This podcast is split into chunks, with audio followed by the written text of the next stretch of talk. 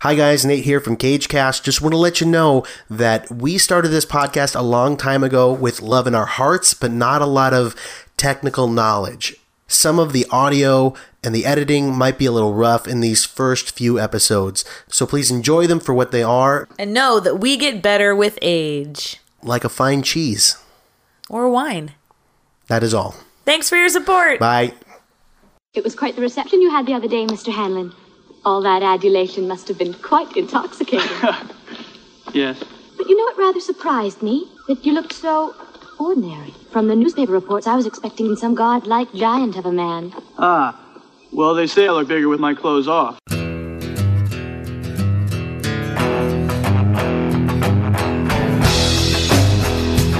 I'm gonna break. I'm gonna break my. Gonna break my rusty cage and run. I'm gonna break. I'm gonna break my. Gonna break my rusty cage. and run.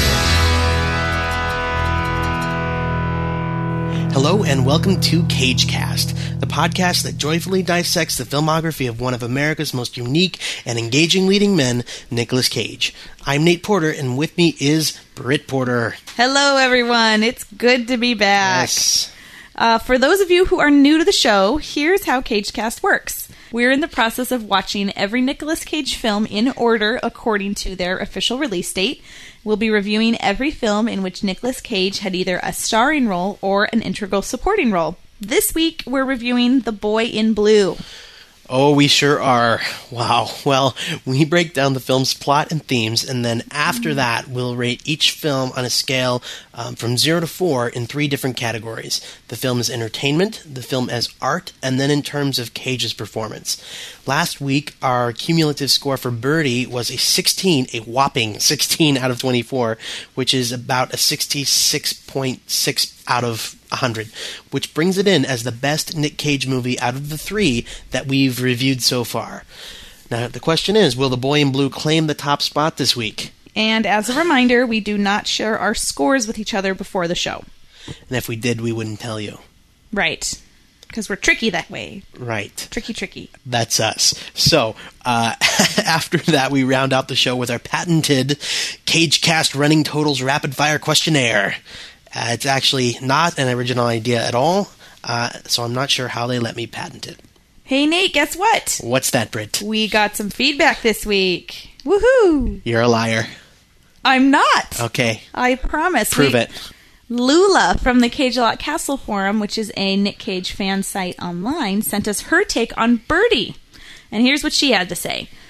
Birdie was a film in which Nick Cage was not too comfortable. He referred to it once as emotional vomit in the sense that he was just completely open and at all times still quite deep in the method. The result, from my point of view, was a very powerful, authentic, ironically mature performance from a very young actor.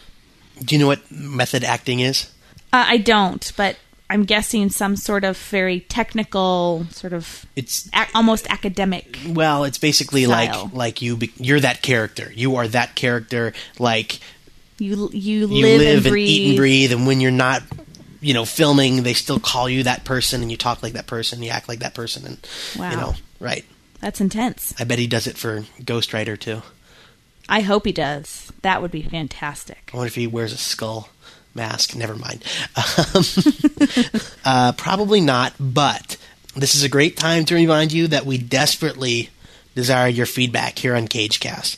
If you've ever wanted your name and email read on a podcast before, this is probably your best shot. We want to thank Lula for her insight.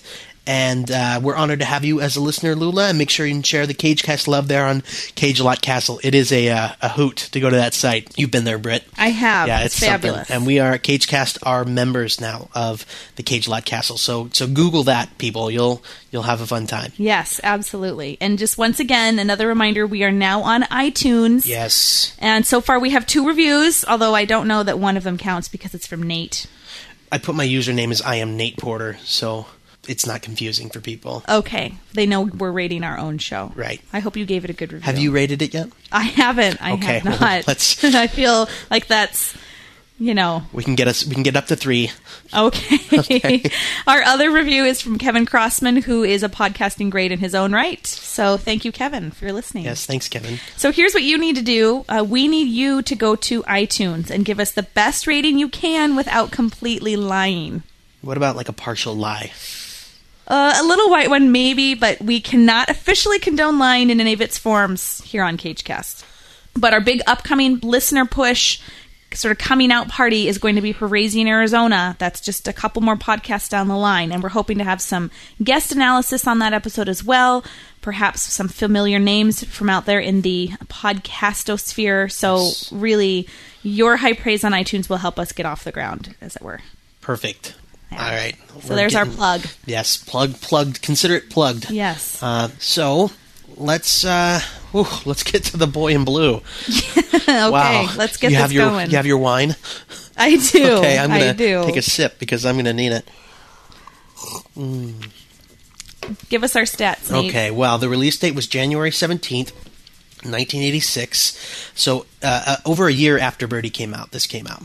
The budget, I don't know, and I guess I kind of don't care because I know the box office was $275,000. Oh no! Total. Yeah. the box office did not care for the boy in blue. Did not. Um, no.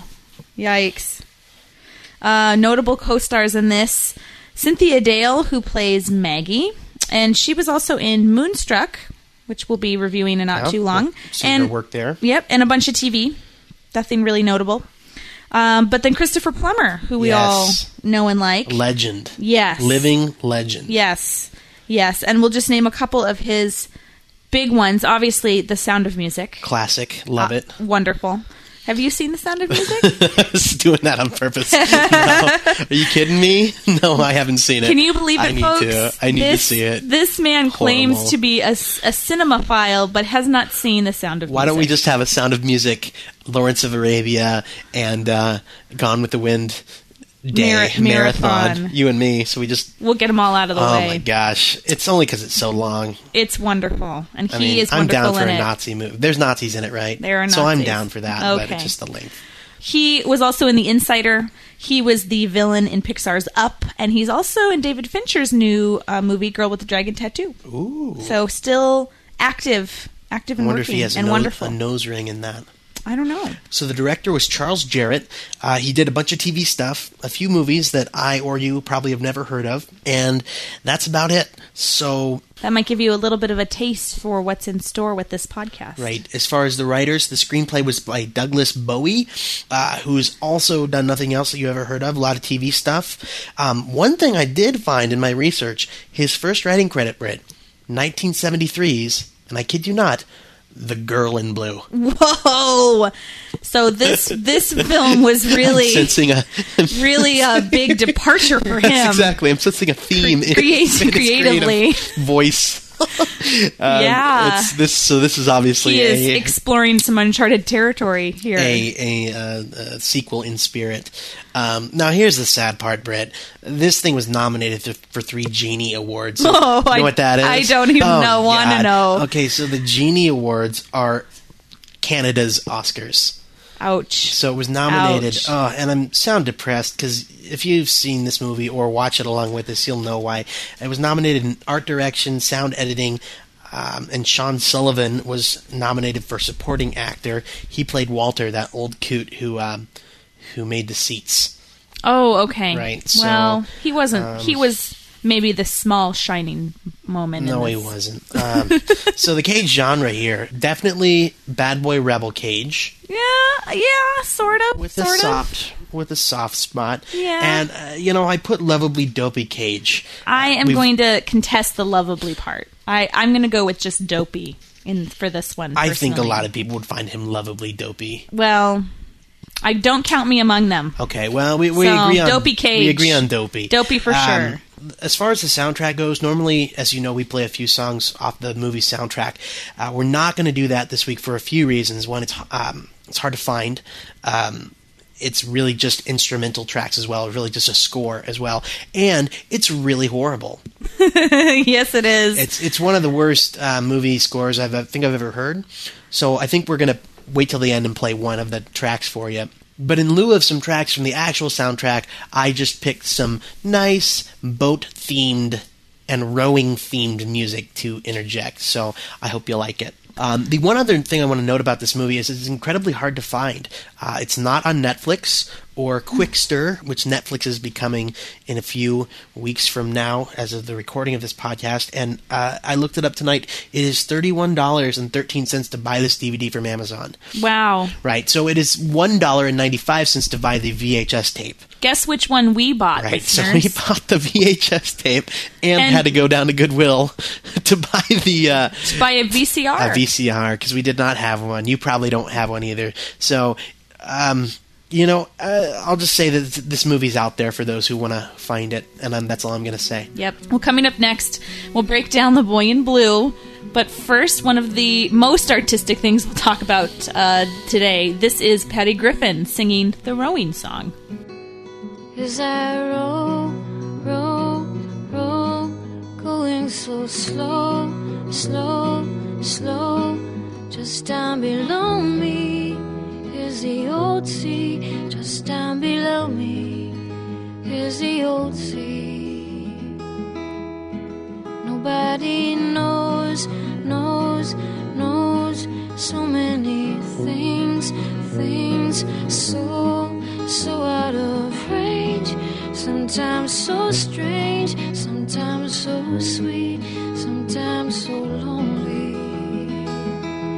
The further I go, more letters from home never arrive.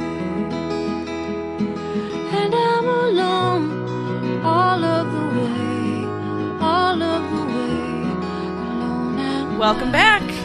Uh, for those of you just joining us, we are reviewing Nicolas Cage's The Boy in Blue. And I've always got to point out if you're why are you just joining us now? Listen to the first part of the show for Pete's sake. Britt, what's your history with The Boy in Blue? Again, nothing, nothing at all. Never heard of it prior to our our adventure here, and so going in blind. Yep. Let's get into this. Uh, let's do a quick plot synopsis and then we'll break it down. Go ahead. Okay. The movie opens as Ned Hanlon, played by Nicolas Cage, is sculling, which apparently is a Canadian word for racing boats in a slow or boring manner. He wins the race despite sabotage. We soon learn that Ned is a bootlegger and gains his sculling skills by having to constantly keep ahead of the law. He's soon persuaded by a businessman named Billy to go to Philadelphia and compete in the Centennial Regatta, which he wins with the help of the most amazing invention ever conceived by man or beast a sliding seat. Wearing an ever present blue shirt, he continues his winning ways and eventually catches the eye of Colonel Knox, a rich, corrupt old man who wants to manage Ned himself. Ned quickly falls for Maggie, the Colonel's headstrong niece, who enjoys the attention but plays hard to get. He kisses her at a party, but she slaps him and sends him out of the house. He loses his next race because he's still drunk from a depression fueled bender at the perceived loss of Maggie. Ned returns to his bootleggery and is immediately thrown in prison. The colonel arranges his release. Maggie warms up to him a bit when he returns and begins training for the North American Championship. Ned buys Maggie a puppy that she names Rowboat, but that doesn't stop her from informing him of her engagement to a stuffed shirt from Harvard. His sweaty pecs glisten as he tells her he doesn't need her, he doesn't need anyone. Ooh. In Ned's next race, he's continuously agonized by the Australian Edward Trickett. So much so that Ned rams his boat and is subsequently disqualified from any North American rowing competition.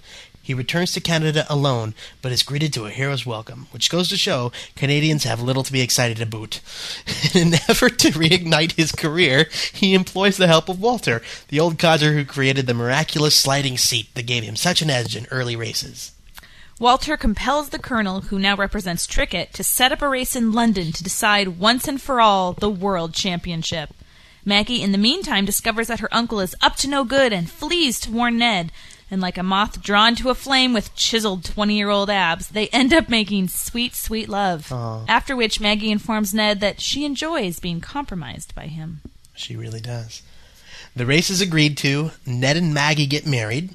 They go to London, and despite Billy's sabotage, Trickett's creepy mustache, and some painfully long rowing scenes, Ned wins the race and goes on to a life of fame and fortune, at least in Canada. And scene. That's the boy in blue. Are we done? Well, I think we should talk to the viewers a little bit about. They're not viewers. Oh, we should talk to the listeners a little bit about uh, the boy in blue. Okay. Although- where, where to begin? Start at the very beginning.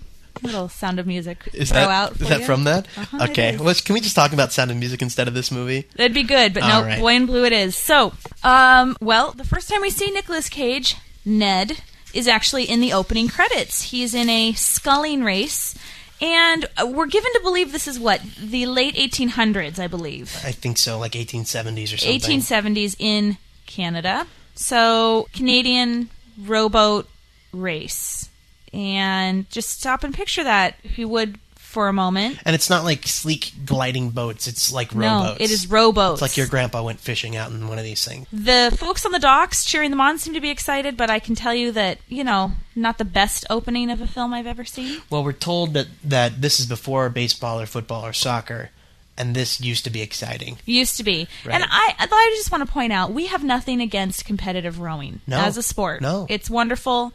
It is exciting now. I've seen it in the Olympics. Now that is a good show. If you want to be bored, you have every right to be. I'm just saying that you cannot really compare what we're going to talk about today with with competitive modern rowing. Sure. Okay. So, So- let's keep That aside. Okay. We've already spent too much time on this. I think so. So Ned, Nicolas Cage, rowing in his boat, and he's good looking. I mean, again, we we've seen now in four films. I think any opportunity that he has to show off his body, he is taking. And as a as a an active viewer, I can't say that I'm um, displeased with that. But yeah, he looks good. Nice chiseled, rock hard body. It's nice. I know the feeling. Um, every time I look in the mirror, this mystery man rams his boat, and Ned yells at him, and still and, and loses his oar, and ends up winning the race. and Yeah. it's all this big. It's um, and it's like the do. opening credit. I right? mean. It's supposed to be exciting. It's so stinking boring uh, to me. Yeah, but we do find out this guy who rammed him turns out to be Billy. Yeah, who- because he shows up at his his um, boathouse. his boathouse, which is really a bootleggery. Right. I coined that term. Oh, what else okay. would it be known as? a bootlegging operation, perhaps Yeah, where does that take place? at a bootleggery. Yeah, That's exactly you got right. it. So okay, Billy shows up. He takes you know And this a is- liking to the whore on Cage's arm. well, and so this is after the race. It's late at night. the The bootleggery is filled with people who are drinking, and this nice young loose woman who is, you know, Oh, she's got a heart of gold, but she's she is out there. She's out there. So we find out this guy's name is Billy. He's an American from Philadelphia, and he wants to manage Ned as a professional rower. Because he's got natural talent. Right, natural natural talent, and and he's the best he's ever seen. And wouldn't it be so great? And they can make piles of money. And at this point, we're sort of figuring out that Ned is a bootlegger by trade, and he's getting out to go do a job, and not really taking Billy seriously. So Ned goes out. He, does his says- bootlegging right. job. He says He- no to Billy. Yeah. Billy stays back and bangs the hangs with the hooker. hookers. So Ned goes out on his job. Um, the cops and in a very weird turn, like a priest who's telling the cops what to do, like a, an angry mob shows up exactly where he lands to deliver this whiskey or whatever. Right. Do you remember him? Oh, yeah, and they've it is, it's like a- they're there to get Frankenstein's monster or something. They got are, but they're pit- led pitch- by pitchforks they're led and by torches. A, they're led by a, like a priest, A who's, bony faced. repent ye sinner. It's, it's It's really pretty. It's pretty bad. and then there's hijinks ensue, Hijinks ensue. They try to get him. He's too gets fast. away. He knocks over the cop's boat. and it's you know you think you're going to be hearing da da da da da da in the background, you know. Right. So what? So hap- he goes back to his bootleggery to bang a hooker. Nothing. I mean, as you can see, we're already off to such a riveting start. What, what more can we say? So at this point, I want to say that if you listen to the first part of our show, uh, we said a lot of people have a background in television, and that rings true now. We didn't know that when we watched the movie at first, but this isn't any better production value wise than a TV movie No. from 1986. It's just not.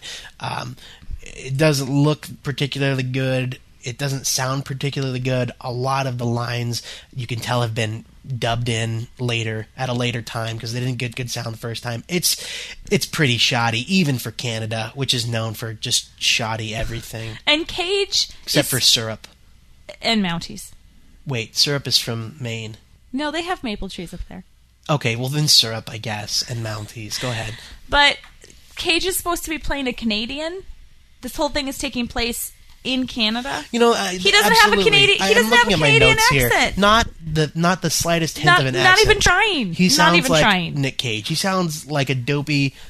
He sounds more Canadian than Valley Girl. yeah, he does. Not doesn't not even sound trying. Canadian then No, no. So we're moving the plot along. Uh, Ned goes back from his foiled bootlegging delivery, chased down by the Frankenstein mob, led by a I don't know prohibition reverend Preacher. preacher, led by a prohibition preacher. So And he goes back, and what does he do? Anything a good old fashioned bootlegger would do, he screws a whore. screw and whore. Screws and a whore once and his again, bootleggery. and you know what? Nicolas Cage. He deserves it. yeah, I guess so. He, Right. He's worked hard rowing all He's a, day. he's a Rowan fool, and and it's Nicolas Cage. I mean, he's a he's a lady killer. We well established that yes.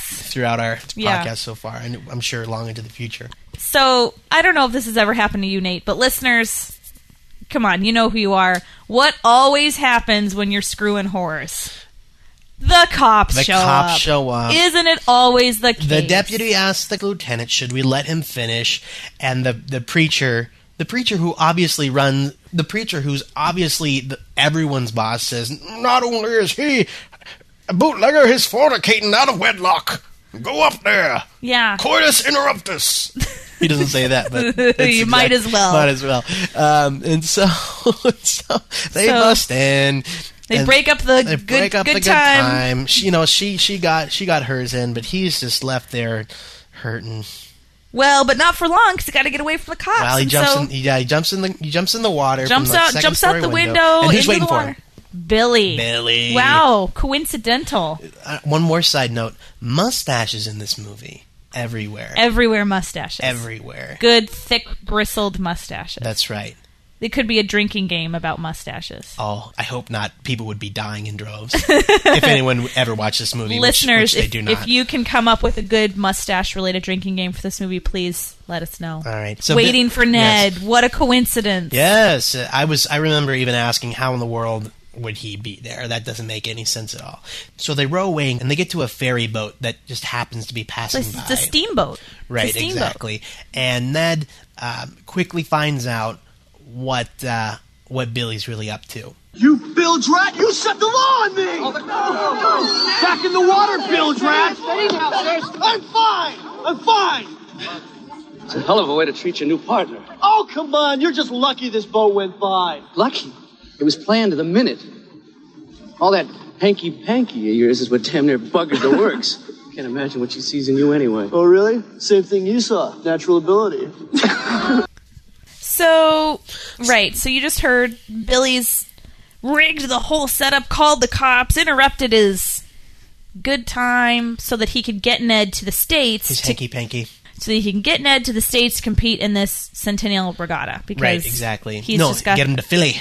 getting to getting to Philly, home of the cream cheese And bells and sandwiches. and eagles. Philly. Stop! Stop us, somebody! All right. So they get to this regatta, and it's um, and it's, It's- a centennial, so it's got to be 1876. It is, right. indeed. And so uh, Ned is like a kid in some kind of store. Oh my gosh! He's like running around and So, jumping well, up first of carousels, all- like boop boop boop boop boop boop. So, boop. first of He's all, I just wanna- like a giddy. I want to point out he leaves can- Canada. He leaves the land of the North literally shirtless. We go from this shirtless bootlegger Ned to this dandy, basically. Hold on, I, who- ne- I need more wine. Hold on, keep talking.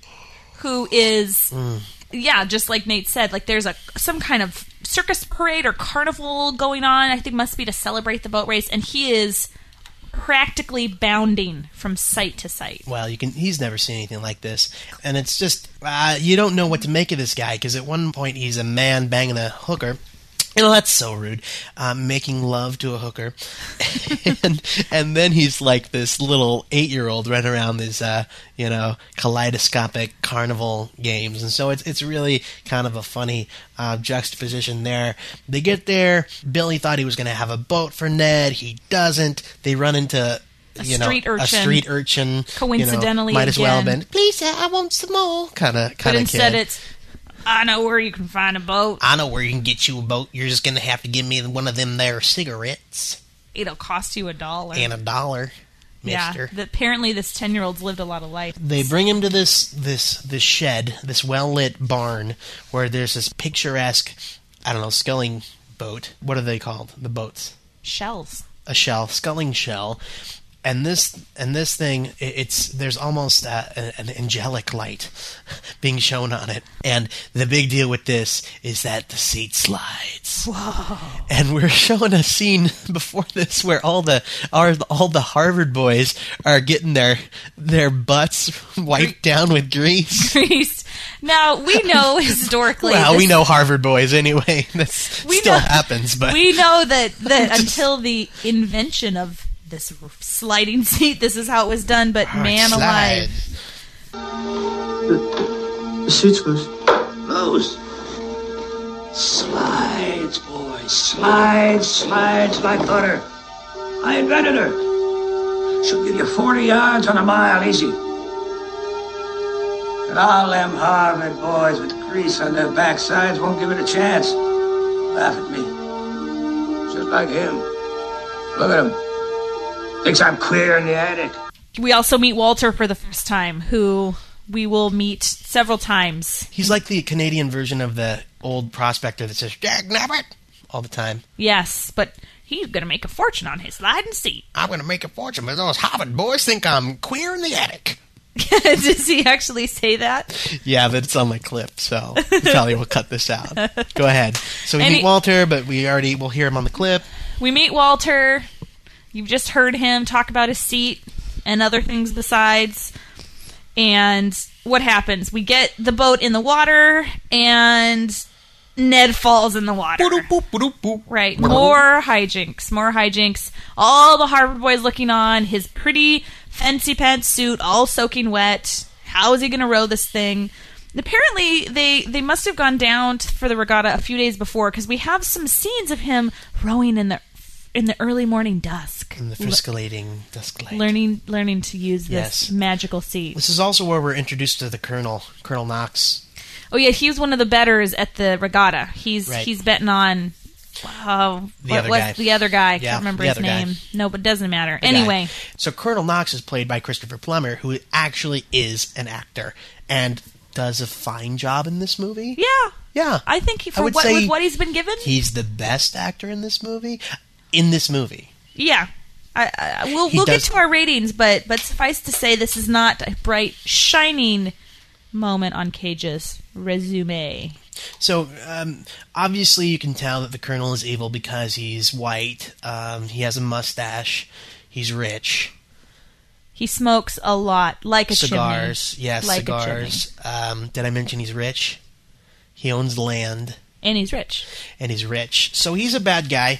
Um, and he oh he's a gambler. He's a he's a degenerate. And we establish early on that he's uh, up to no good.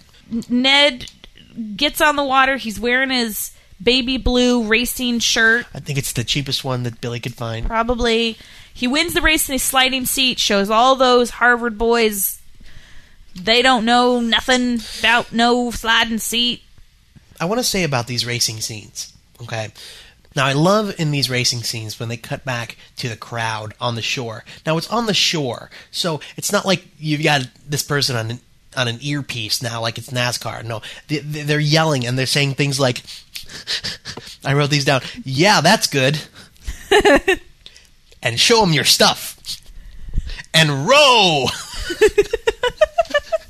I mean, I guess what would you say? But really, I know. it's really. uh, And you, who are you saying it to or for?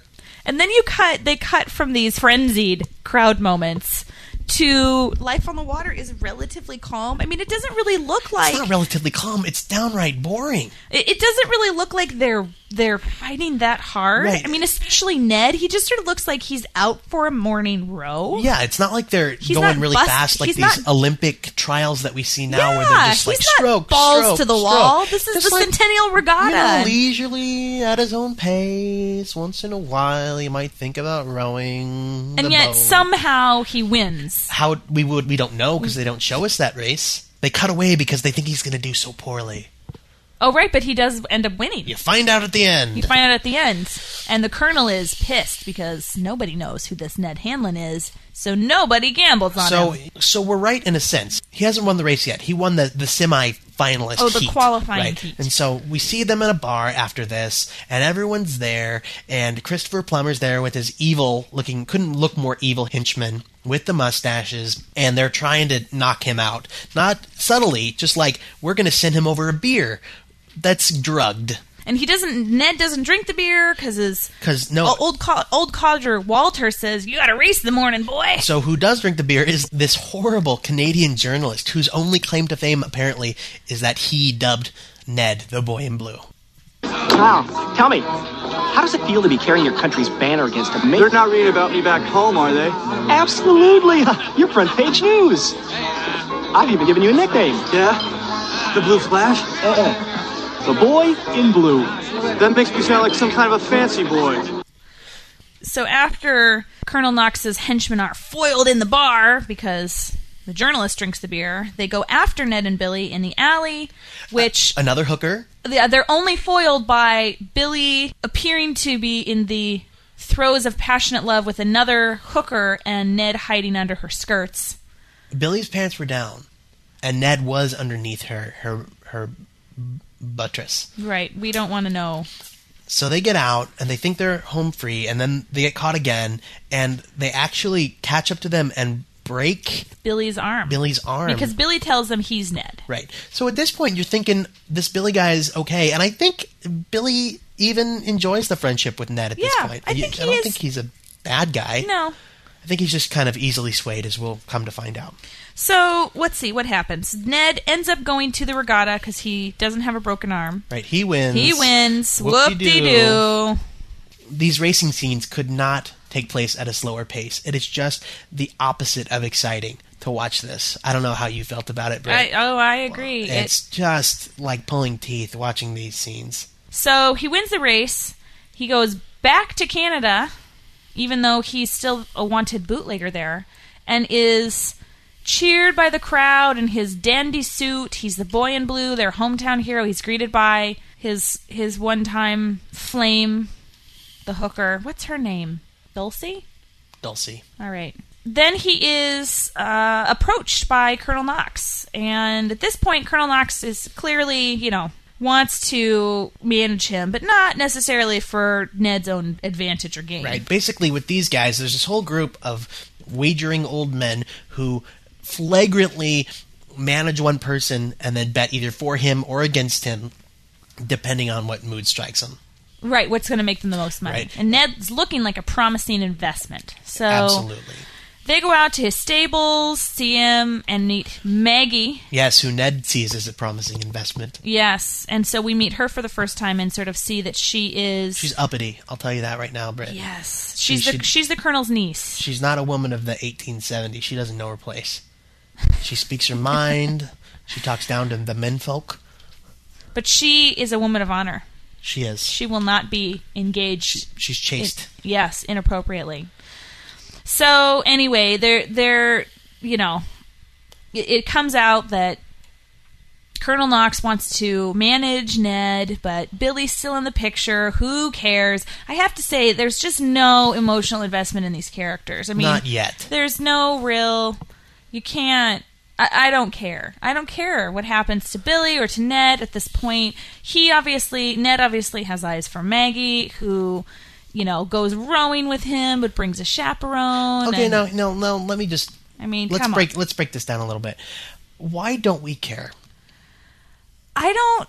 Well, for one, Ned is ridiculous. He's a ridiculous character. He doesn't. He's goofy. He's stereotypical. The he's very badly written for one. I mean, come on. He's just some of the lines that he has to say. I mean, there's one point where where he's talking to Billy about banging the whore, and I believe he Making actu- love to the whore.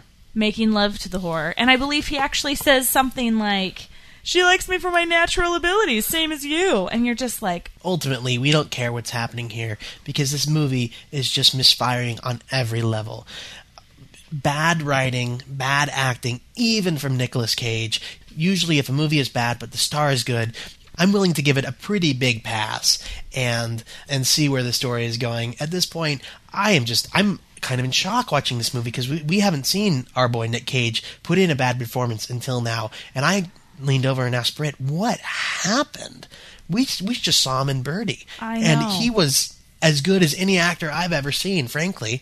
And and here th- it's it's laughable.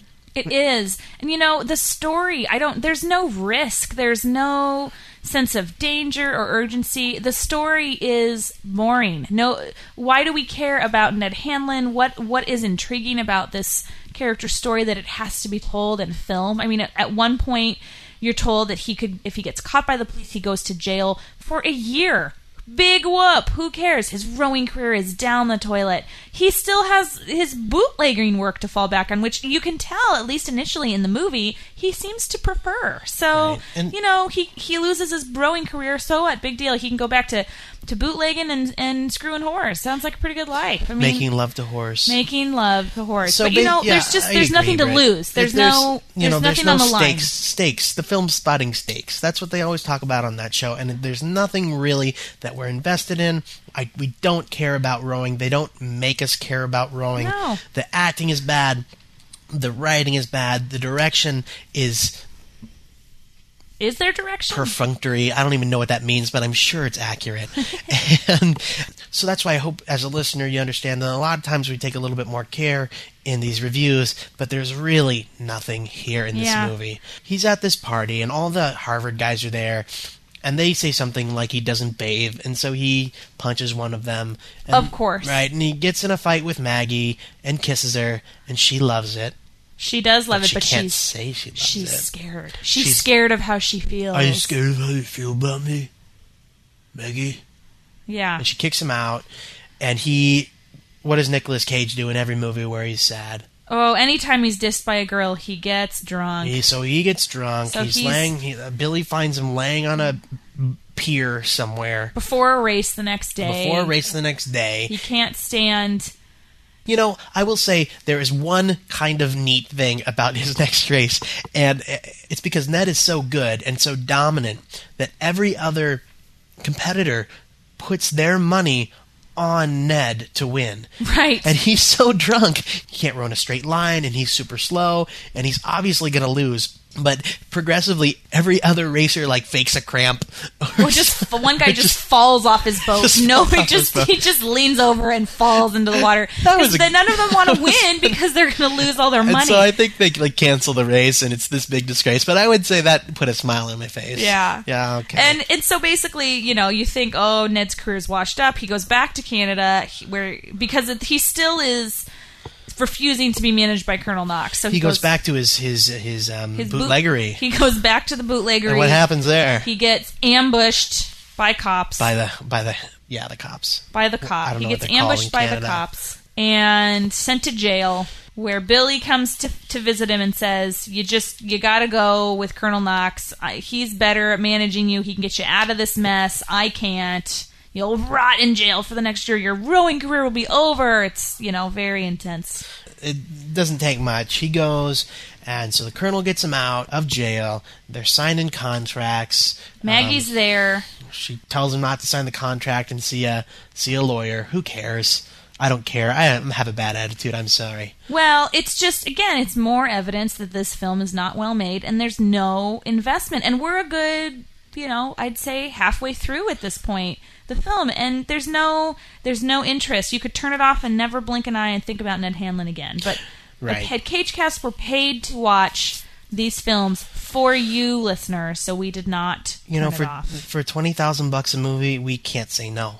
Right. you know, we just can't. From the, I mean, those checks keep on rolling in from the Podcasting Association of America, and we just can't. We can't turn them And away. we owe it to you guys too yeah. for all the money. Yeah, So what follows is sort of your predictable training sequence. He gets a trainer. I the will say trainer's he- tough as nails. the, this trainer is um, basically the Lucky Charms leprechaun. yeah, he is. now let's give you a listen. There ain't no secret to it. It's just train, train, train. Listen, my boy, you may think you're the blue flash. But as far as I'm concerned, you're just a piffle in the wind. Now, it's great to have a natural talent, But there's a world of bloody difference between rowing to escape the police and rowing like a champion in competition. I only won the biggest. Yeah, we got. one because you plopped your backside down on a seat that gave you 50 yards on the bloody field. Well, now, everyone's going to have one of them sliders. And they're going to blow your loafer's oars off. so unless you train, unless you bust your bloody gut, unless you put your mind on rowing and nothing else, you'll never win another bloody race. So we got a tough as nails, Lucky Charms eating trainer. Puts him through his paces. Lots of scenes of Ned rowing on the lake or on the rowing machine. Lots of glistening, sweaty pectorals. There is a montage. Yes, there is a, a terrible montage. A Karate Kid esque montage, Well- except for the trumpet solo. Yeah. Yes, terrible, terrible montage music. Not even good. And and Ned takes to wearing a a headband. Much like the Karate Kid, Much- same kind of times the Karate Kid yes. as well. So headbands must have been in. Uh, but yeah, it's just a lot of you know he's winning races and winning you know, but it, uh, it's just no who cares? He's training. It's it's everything you'd expect from a, a typical scene, a typical montage of training and racing and and glistening sweatiness.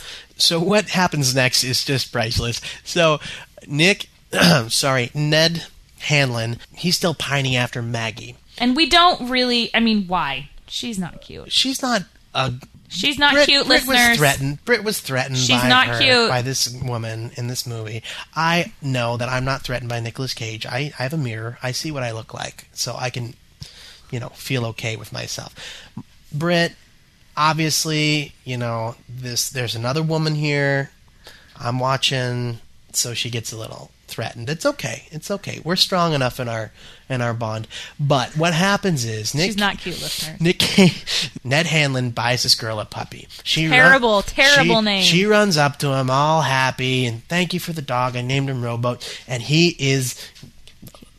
Britt set the stage. Well, so he's in the middle of working out. He's in the middle of training, laying Yes, he's on in the horse a- a- stables. Um, a- like a, a plank of wood. A manger he's literally laying in the middle of the stables, doing in a Christ esque. doing sit ups. Okay, so he is Because glistening. as rich as Colonel Knox is, can't afford a proper Right, training so he's facility. yes, he's glistening in his blue Karate Kid headband and his uh, gray capri sweatpants. Yeah. And she runs up and so excited, tells him, Thank you for this dog. And he says, Oh, no problem. Why don't you come with me to this Big race. big race? This North American championship. And what happens next, folks, and we have to share it with you now, is definitely the scene that got them noticed for the glitzy. No, what's the uh, Canadian Oscar? the genie. The Genie. Because this is, I dare say, Nick Cage's lowest moment so far here on Cage Cast.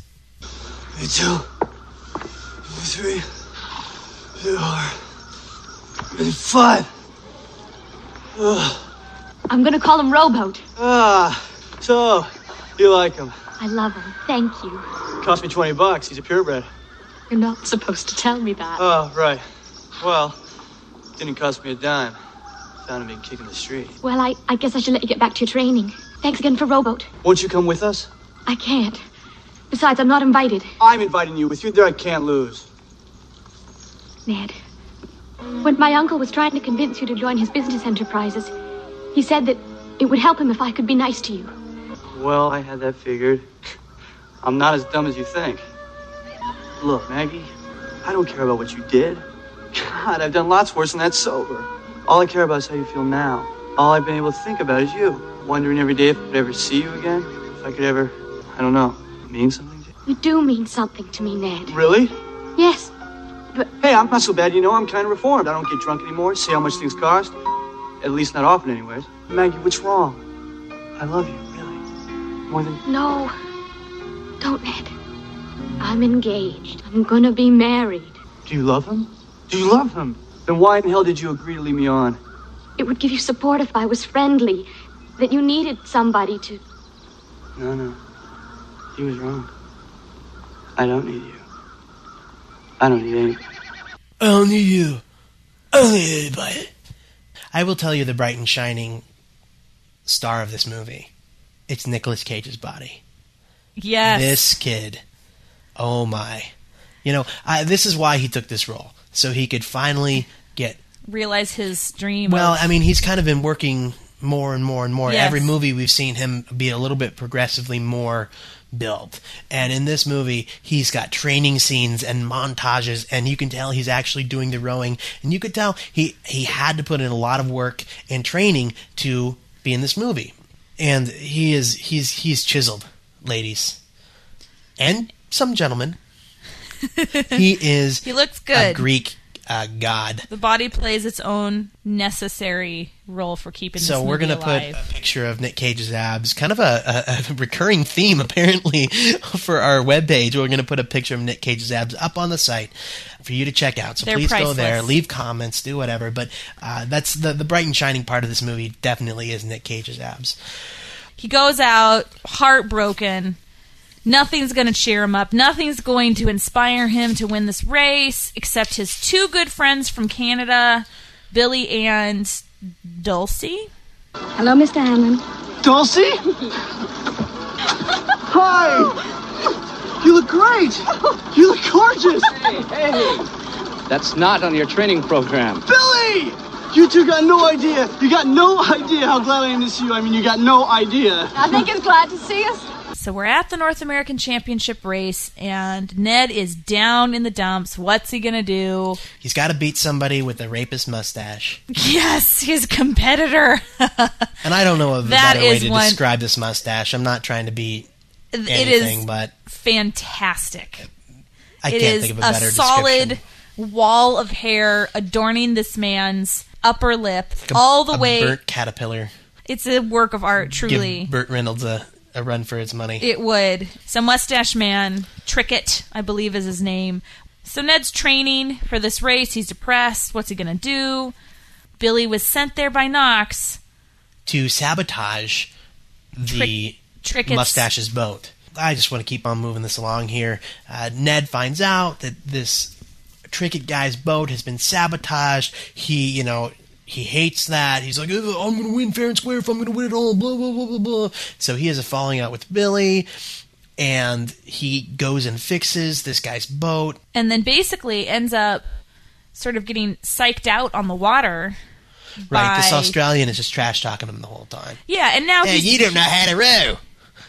Yeah, that's about right. Blimey. And he's, You know, more That's not depressed what they than say. ever because Billy turned out to be a false friend and Maggie doesn't love him. And so he just, yeah, he just, I'm all alone.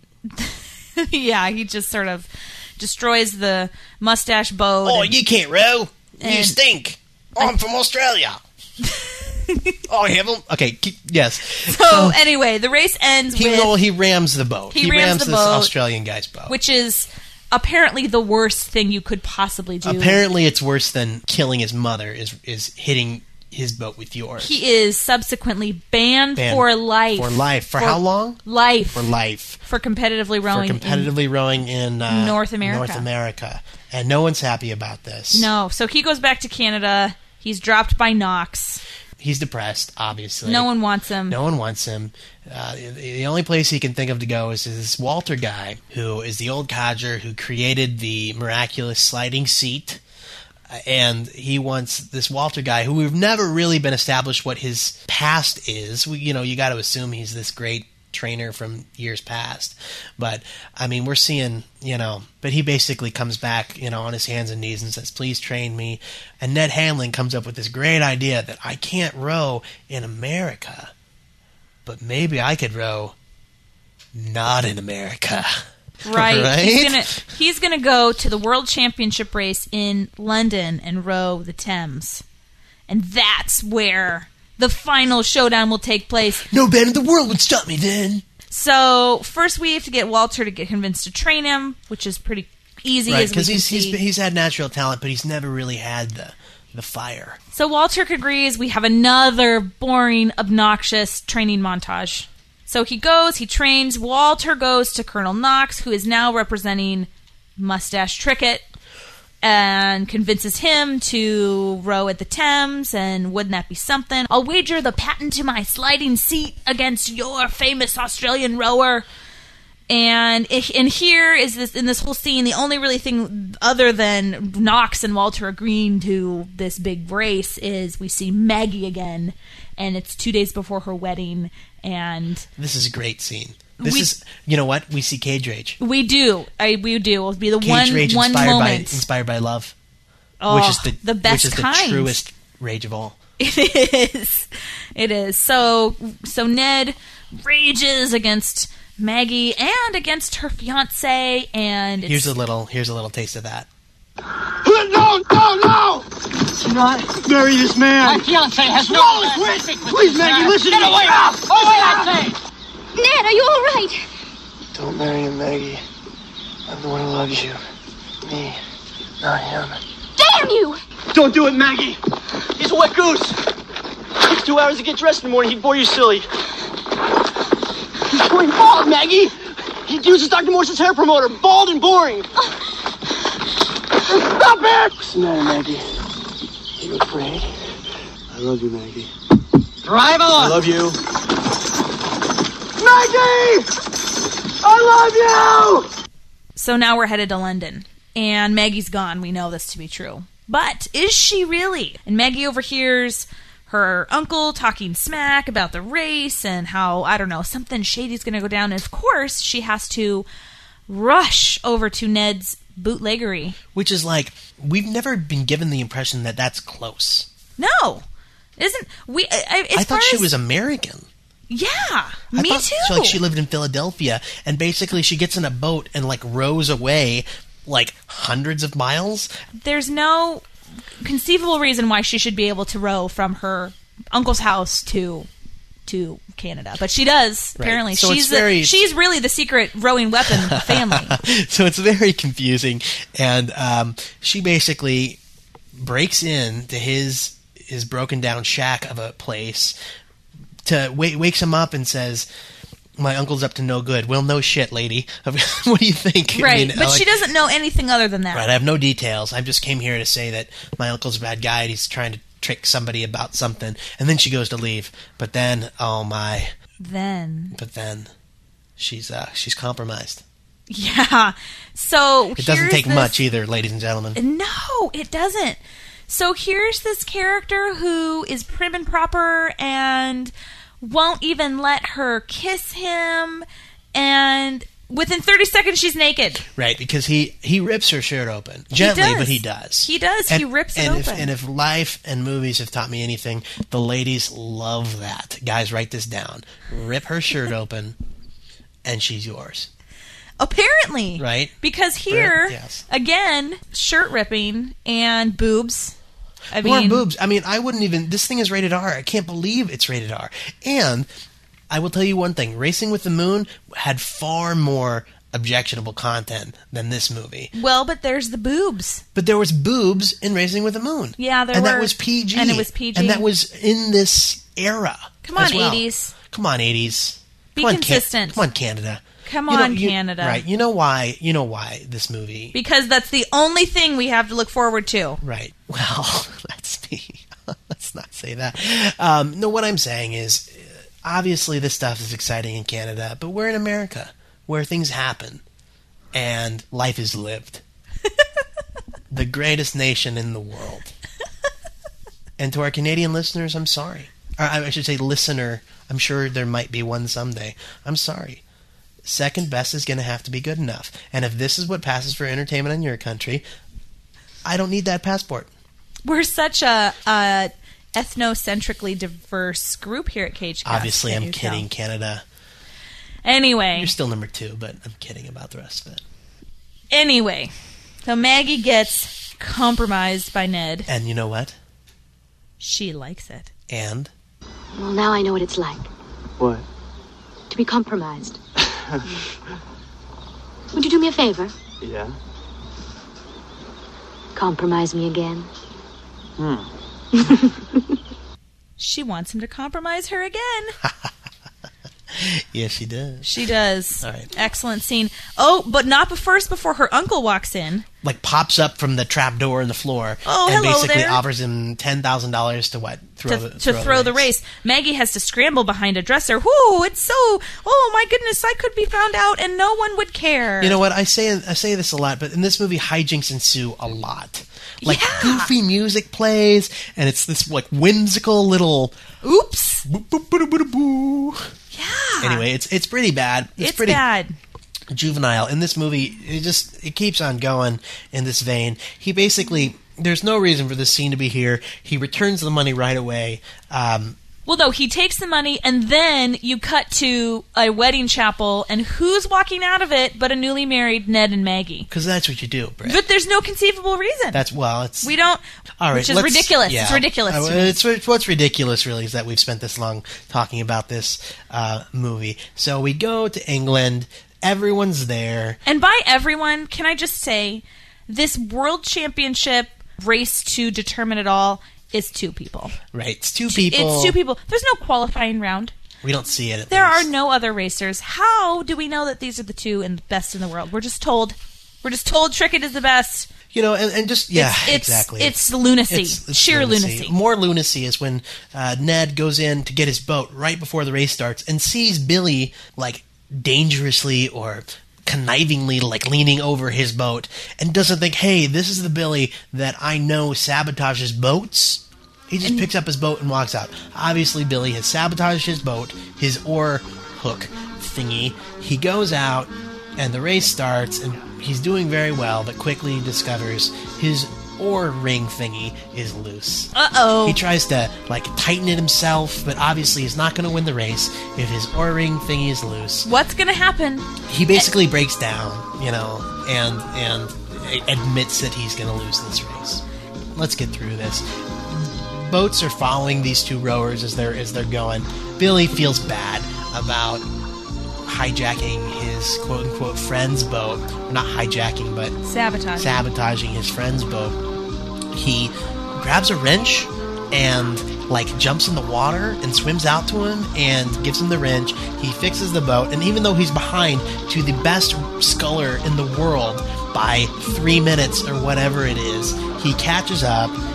And there's a lot of slow, slow, slow action that happens until finally, at the very end, through gritted teeth and a constipated look on his face, Ned. wins the race. I want some. Not exciting at all. So he wins. Whoop de doo. We all who saw that coming? Not me, that's for sure. Wow. Oh, big Everyone's time. kind of, and, and, you know, and then this is basically the end of the movie. or There's a- so we think. Well, I mean, so we think like everyone's kind of, even the old Colonel Knox kind of like tips his hat to them as they're going off into the dark night. They're all gonna just go party and and head off, you know, and I don't know, you know, celebrate their world championship victory.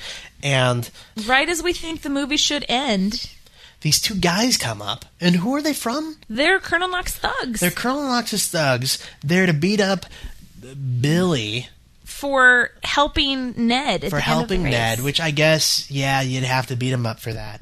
And I mean, we talk about the end of movies. Like last week, we talked about the end of Birdie and how brilliant it was. And this movie ends with uh, Ned coming back to Billy's side, and they kind of they have a little bit of playful banter. They put up their fists, take a step forward, and freeze frame. Oh, terrible! That's the end of the movie. it is. so bad. the end of the movie is not oh big big It's so horrible. exciting championship cup let's let's bask in this it is two guys getting ready to get their asses kicked Oh, and then and then superimposed. Ned Hanlon went on to win over 200 consecutive races. Blah blah blah blah blah blah blah. If you're a Canadian, you've heard of him, and no one else cares. And that's Yeah. that's the boy in blue. so listeners You know, I- you know, and I need to apologize for my disrespectful behavior to Canada and to this movie. A lot of people worked really hard to make this movie, and for that I applaud you. Getting a movie in theaters is not an easy thing. However, this was not good.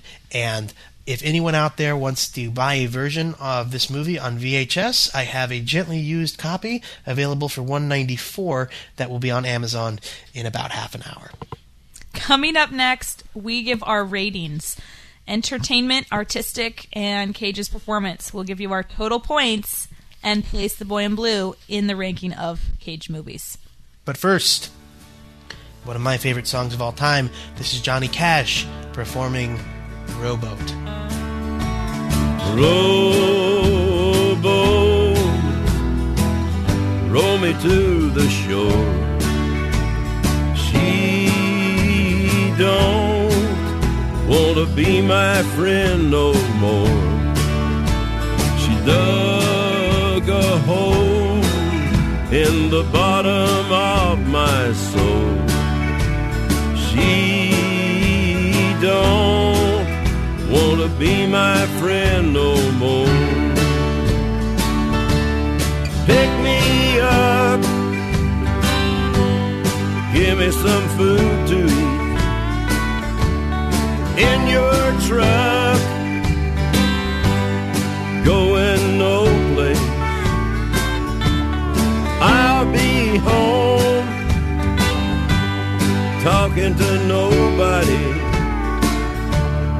You'll be strange, you'll be far away. Big fat Welcome back. We just finished reviewing 1986's The Boy in Blue, starring Nicolas Cage. Uh, it was painful, to say Yes, the least. I was I was pained. But we are not one to be deterred by pain, so we will finish this out with our ratings. Entertainment. Brit, zero to four. What do you rank this movie? One, I also give it a one. at best. Yeah, it- at best. the- it's boring. It's plotting. It's only ninety minutes, and it felt like an eternity. yes. Not entertaining at all. I O- w- other than a few notable scenes, this movie has nothing to offer on the entertainment scale. Completely agree. I'd say the only reason I didn't rank it a zero is that there are some laughable moments that may or may not have intended to get a laugh out of the audience, Right. but I found them. there was a few scenes, but Goofily other than fun. that, it is not worth your time. How about on an artistic level? Point five. Wow, really? N- Nothing there. Yeah, I mean, this is supposed to be a period piece, but it feels more like a joke. It was shoddily done. I, I think there was no artistic merit whatsoever. in Okay, this well, for I, me. you know, I see what you're saying. I mean, obviously, we've seen this this formula before, most notably in Rocky in the '70s, done very, very well for a very low budget. Um, I would give this a 1.5 on the artistic scale, not uh, middle of the road two. But you know, the direction isn't piss poor. The camera doesn't shake, I guess, and the framing isn't so bad. And at least it was over in 90 minutes. You know, it wasn't. I've seen some really bad movies as far as direction goes and as far as like an artistic level and this isn't that it's it's just so boring that I, I can't give it anything more than a than a below average 1.5 and I- that's being generous I'd say that if your reasoning behind rating a movie is the camera didn't shake, you're looking at a pretty all bad right movie. well 1.5 is by far the lowest score i've given in this category All right, how about Cage's performance? this now you know how i feel about this guy nick cage is my homeboy and it pains me to give him a one but he deserves it i don't know what happened to you nick uh, i know you're coming back with a vengeance real quick but this is painful and i hope someone reminds you of this someday and i hope someday when you get to the pearly gates uh, god doesn't hold this one against you because he'd be in his rights to do that Wow, those are intense words. the performance is intensely horrible. he's just he's just without emotion and without charm and without uh, nuance and it's just not the same guy that we're used to seeing in the in the previous movies and it, I know for a fact it's not the guy we're going to see going forward. So, what did you give him, Brett? Also a one, Okay. terrible, Wow. nothing, nothing. And I think one, Nothing one of good the here. hardest things about this is we know how good he can be, and so that's what makes it even more depressing. By far, our worst movie of this Cage Cast series, and I'm pretty sure it's going to be down there at the bottom for a long time to come. I would agree. Until maybe Drive Angry 3D, which I haven't seen, but I can't imagine being worse than this. Yeah, I would agree. So, All right. Well, finally, to round out our review of The Boy in Blue, we have our newly patented CageCast running totals rapid fire questionnaire All right, let me work myself up for this. I'm uh, the energy's coming back. I'm good. Sorry. Ready, Nate? I'm ready. In The Boy in Blue, is Nicolas Cage a lady killer? Yes, he loves some ladies. Is he drunk or high? Very, very drunk. A lot. Does he have crazy hair? You know, I'm sad to say, no, he does not have crazy hair. Crazy voice, accent, or inflection? You know, not at all. And he should because he's supposed to be Canadian. I would and agree. the irony is, he doesn't. Does he have cage rage? Yes, good cage rage. Love induced cage rage. Does he punch or get punched? Yes, he punches. And that makes every movie so far he has punched or gotten punched. A noteworthy statistic.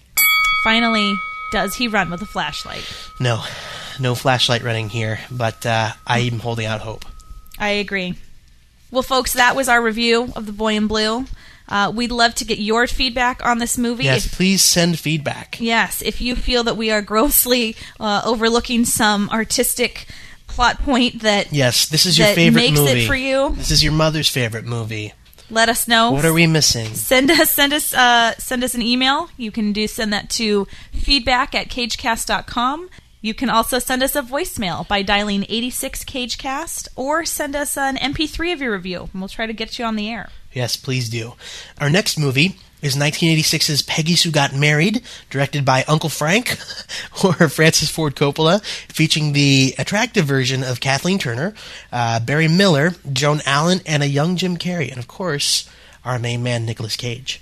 Have you seen Peggy Sue Got Married? What did you remember about it? And what specifically did you remember about Nicolas Cage in this movie? Let us know. Music this week can be found uh, from my CD collection, and our theme song was written by Chris Cornell and Soundgarden, but performed by the wonderful Johnny Cash. Remember to go to iTunes and leave us a four or five star review. It will really help. Little white lies never hurt anybody. Remember that. Well, sometimes. Okay, well, sometimes. Anyway, we'll be back next week. Until then, we leave you with uh, the worst montage music from any movie ever. Uh, we don't know the title, so we're just going to call it Slow Death via Trumpet in A minor. Thanks, everybody. All right, bye. We'll hopefully have a better one next time for you. Bye.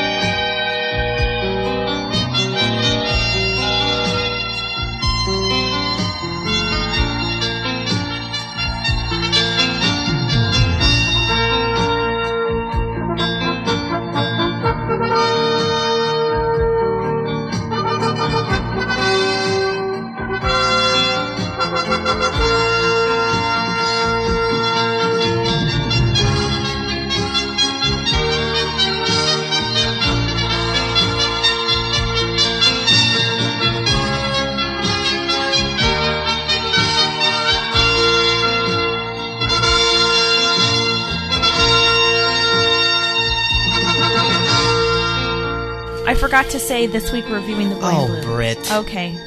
Oh, no. Okay, I'll do my thing again. It's over. Podcast is over. Let me say my thing again. Because yours wasn't, and none of those takes were. Mine good. was perfect. No, yours were not It good. was gold. No, it wasn't. Okay. Go. Hello, everyone. It's good to be back. Yes.